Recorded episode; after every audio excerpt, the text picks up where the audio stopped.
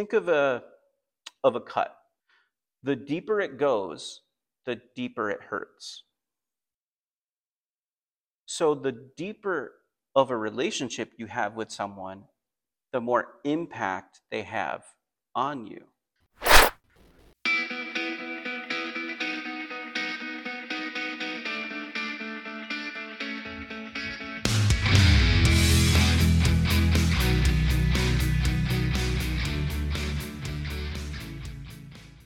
John 15, verses 1 through 17.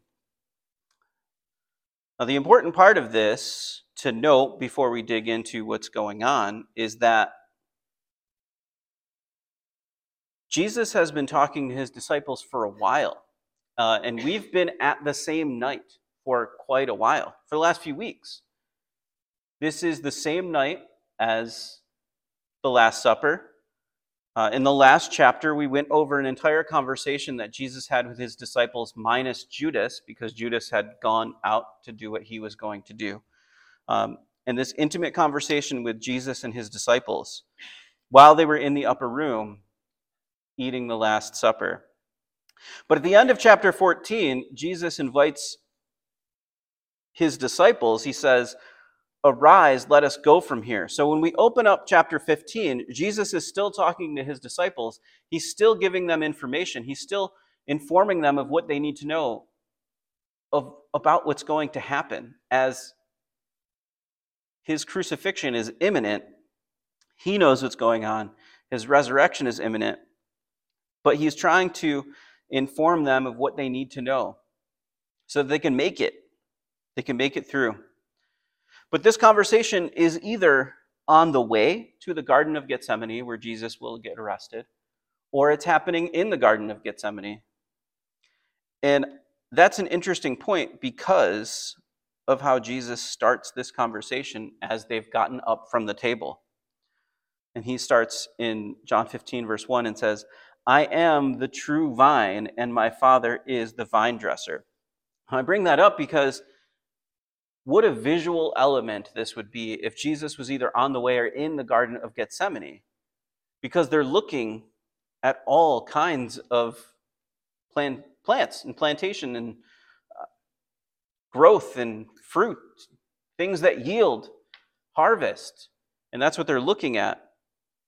And Jesus kicks off this conversation with, I am the true vine.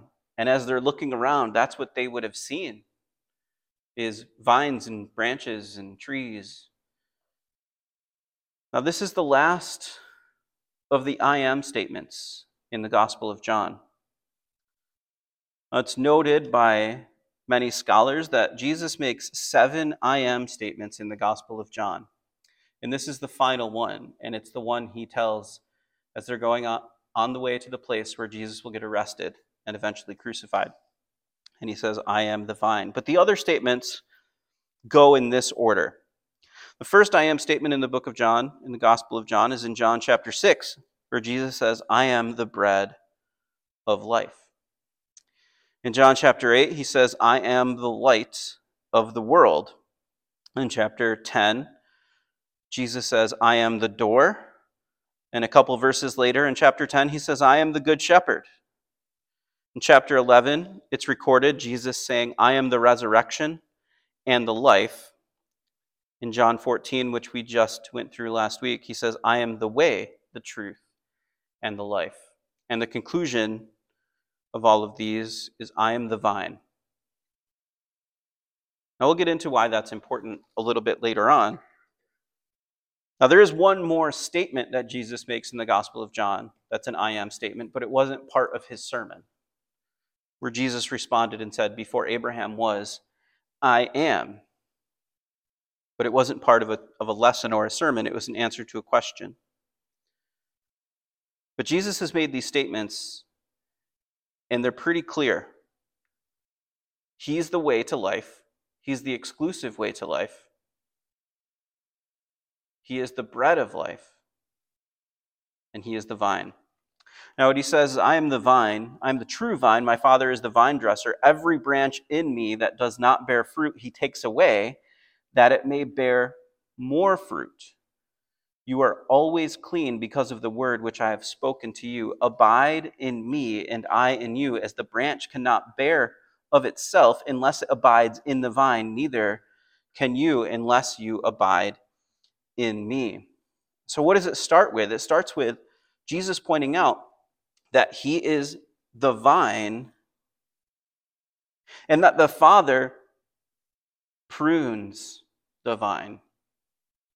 Meaning, uh, now I grew up in a rural area with a lot of farms and orchards. There are apple orchards everywhere.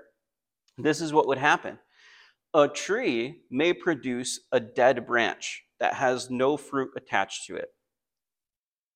Now, the farmer, if he's good at what he does, will prune the tree and get rid of the dead branch so that the tree can produce more fruit. Because if you leave the dead branch, it will produce less fruit. And so, what Jesus is saying is the Father will prune the vine because those who abide or live in Jesus bear fruit. Those who don't suck the life out of the vine, God will chop those branches off. He gets more clear starting in verse 5, where he says, I am the vine, you are the branches. He who abides in me, and I in him, bears much fruit, for without me you can do nothing. If anyone does not abide in me, he is cast out as a branch and is withered, and they gather them and throw them into the fire and are burned. So now the picture gets really clear. Jesus points out those who live in him are attached to the source of life. If you don't live in him and you get pruned, you get cast off of the trunk of the tree. Let me put it this way. Anybody here ever buy a bag of grapes at the grocery store? I'm sure you have. Uh, here's something that I've I noticed over a long time. I at one point was a produce manager, so I noticed this uh, very clearly. Sometimes you would look at a bag of grapes, and they would be the nicest bag of grapes in the store, but they would have the shortest lifespan. And some people would come, they would buy the grapes because they looked like the nicest bag of grapes in the store. And they would come back the next day because the grapes had molded over and they didn't understand why. But when you look at the bag of grapes, you find that the vine that they were attached to was withered. It was no longer green or a good source. So here's just a grocery tip for you. If you're buying grapes, make sure the vine that they're attached to is still green because it means it has more life left in its source. Now, what has happened is these grapes have been clipped off from the root, and they still have what appears to be life in them as the vines are still green. But because the vine that the grapes are attached to are no longer attached to the roots, it eventually loses its source of life and water and withers. And then when the vine withers, the grapes wither with it. And this is interesting because going back to Genesis chapter 3, God tells Adam and Eve that when they eat of the fruit of the knowledge of good and evil, in that day they will surely die. But they lived for a really long time after they ate of the fruit. Well, what happened? They were separated from the source of life and they started to decay. Death is separation from God, and it means that you will start to decay. And so, what he's saying here is if you do not live in Christ, those who do not live in Christ will be pruned and separated from the vine because they get what they want. If you don't want to be attached to God, if you don't want to live, you don't want to have faith in God, you will be separated from Him as you wish. That also means that you're cut off from the source of life. And what happens to the dead branches? they're thrown into the fire. But what happens to those that are still connected? They continually receive water from the root and from the vine, and they sustain life. So if you cut a branch off of a tree, it might last for a while. It might seem like it's still got some juice in it, but it will eventually decay. But if it remains attached to the tree, then it will receive its water source and its life source, and it will stay. And so, this is the picture that Jesus is drawing for us. If you live in Him, you are connected to the source of life. If you do not live in Him, you are not connected to the source of life, and you will be separated, which is death. And because you have no source of life, you will be cast into the fire. He says, As my, I'm sorry, I, uh, I lost my place there. if anyone does not abide in me, he cast he is cast out, and a branch and is withered. And they gather them, and they throw them into the fire, and they are burned. Now, if you abide in me, and my words abide in you, you will ask what you desire, and it shall be done for you. By this my Father is glorified, that you bear much fruit, so you will be my disciples. And so, what's the test? If you are living in Christ, then his words will live in you. That's this book right here. And if you are on the same page and you have the same goals, then what you ask will align with him and you will get what you ask for. Now, as the Father loved me, I have also loved you. Abide in my love. If you keep my commandments, you will abide in my love, just as I have kept my Father's commandments and abide in his love. These things I have spoken to you, that my joy may remain in you, that your joy may be full. And so, what Jesus is offering here is not just the source of life, but the love that comes from Jesus and from the Father. If you're connected to Him, you receive that love, that source of life, but not just that, joy. Now imagine Jesus is saying this, this verse 11, these things I have spoken to you, that my joy may remain in you, that your joy may be full. Jesus is speaking of joy as he knows he's about to be arrested.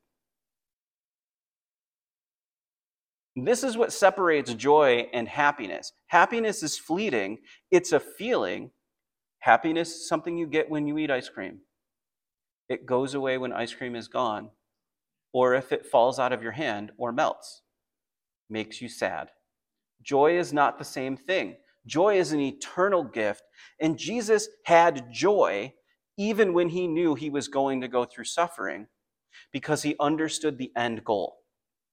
The end goal was to reconcile man to God and to be the bridge that caused that gap to shrink and to be manageable and for man to get to God because Jesus is the only way to do that. He's the door, He's the good shepherd, He's the one who lays down his life for the world.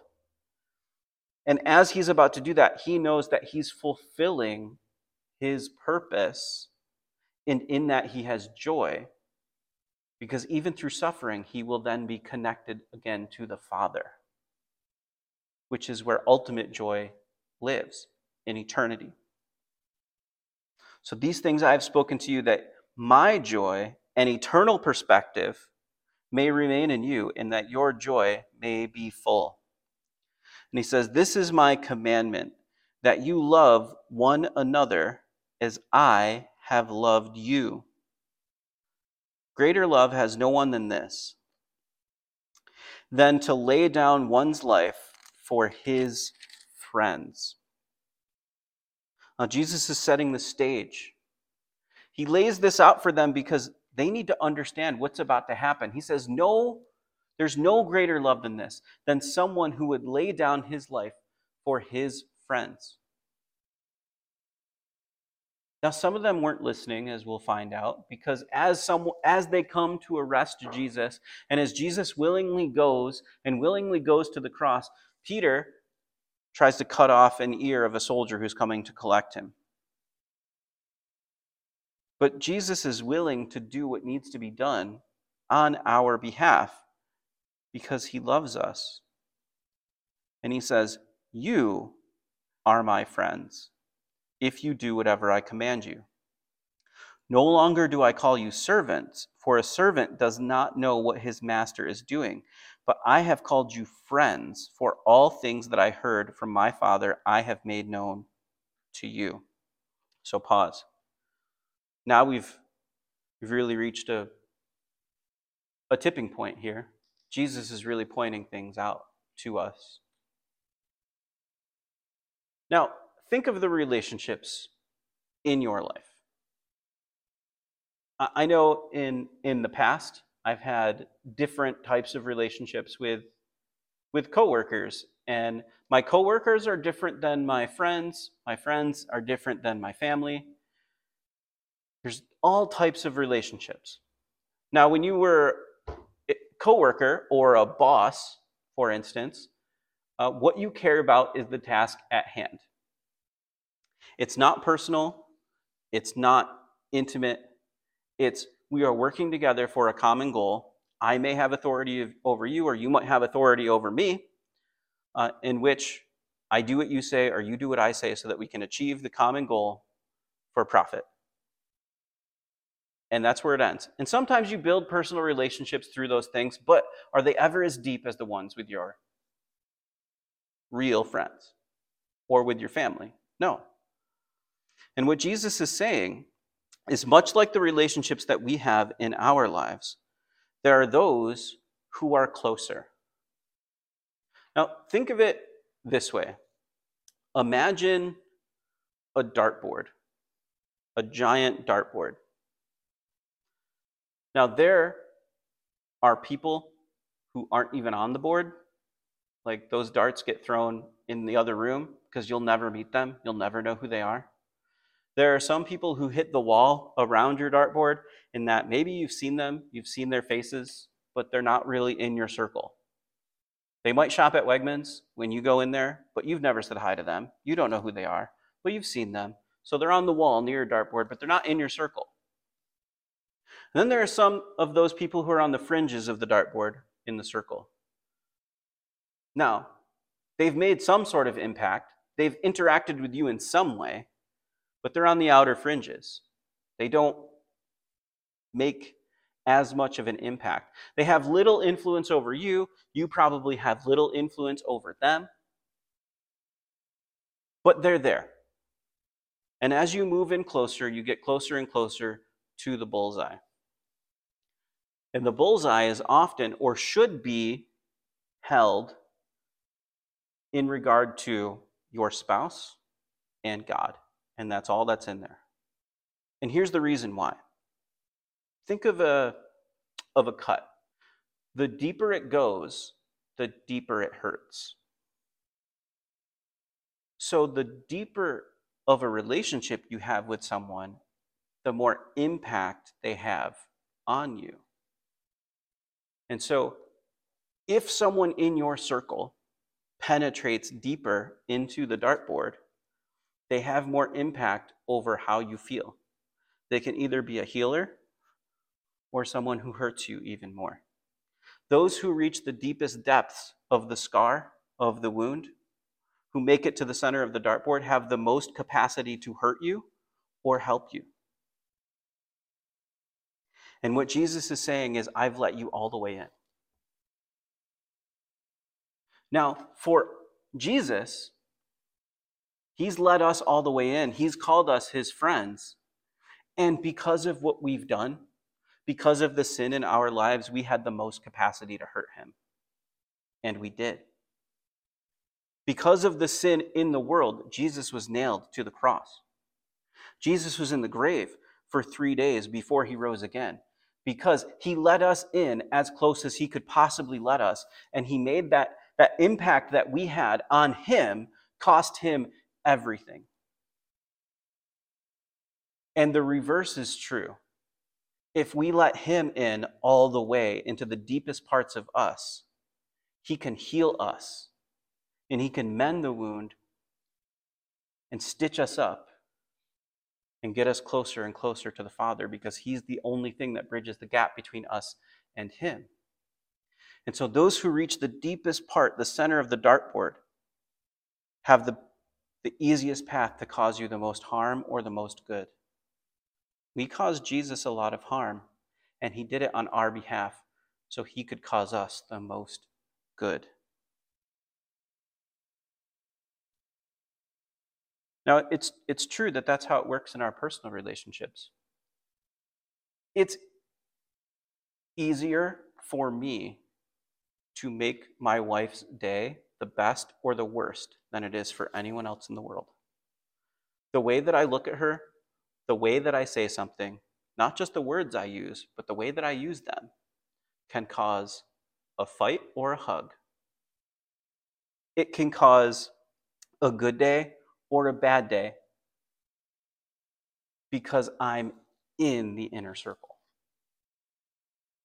And so, as we're about to do the work, as we're going to do the work that God has set us to do, to preach the gospel and to bring people to Jesus, what we're asking people to do is to bring Jesus into the center of that dartboard so that he can deeply penetrate and heal them. But most people who are, at least of the last couple of generations, the reason that they aren't here is often because the church has left them with the biggest scar.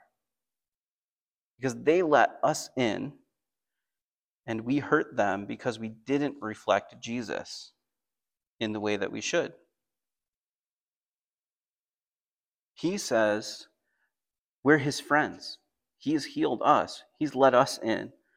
He says, I don't call you servants because the servants don't know what the master is doing. We've been given insight into what he's doing, we've been told his plan. We've been given this book.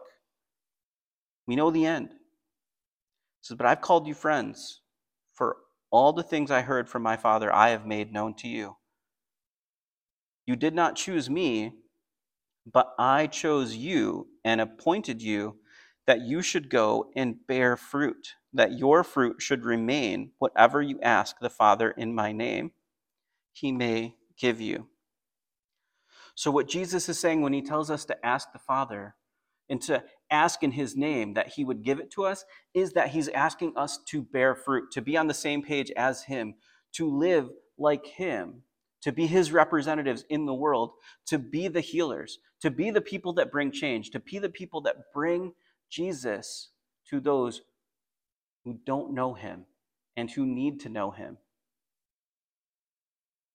Because without him, they're separated from God. Without Him, they're pruned off of the tree, and the result is being cast into the fire. And so we are His representatives to graft people back into the trunk of the tree while there's still some life left in that branch so that they can know Him and get reconnected to the water source. And this is what He says of how to do it. These things I command you that you love one another. He really makes it simple. If you want to reflect Jesus, love one another. And previously, he said that the new command he gives us is to love one another as he has loved us. Meaning, we don't look at what the world's definition of love is, we look at Jesus' definition. And Jesus' definition of love is one that is self sacrificial, one where we are willing to put ourselves second and others first because of our concern for them. This is part of the reason I'm so looking forward to working with hope dealers. Why I'm so looking forward to taking a part in feeding those in need as a church because we want to reflect Jesus, the sacrificial life. We're giving up maybe a night of music to prepare food for those who don't have it. We're going to be taking care of those in need. Love one another as I have loved you. Now, that's the end of where we're going to get to tonight in Jesus' speech to his disciples as he's preparing them for what's about to happen, as he's preparing them for him to get arrested and go to the cross.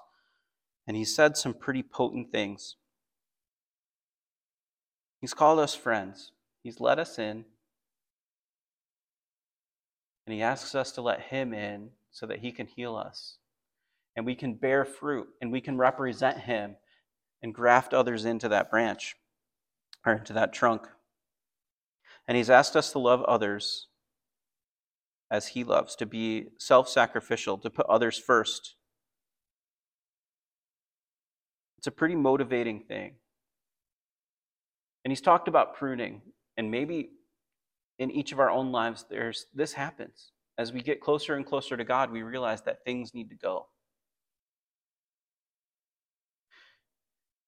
Because the closer we get to Him, the clearer the reflection is. And the more we can see how much we don't look like Christ yet. And the things that need to go and fall off from our life so that we can continue to bear fruit.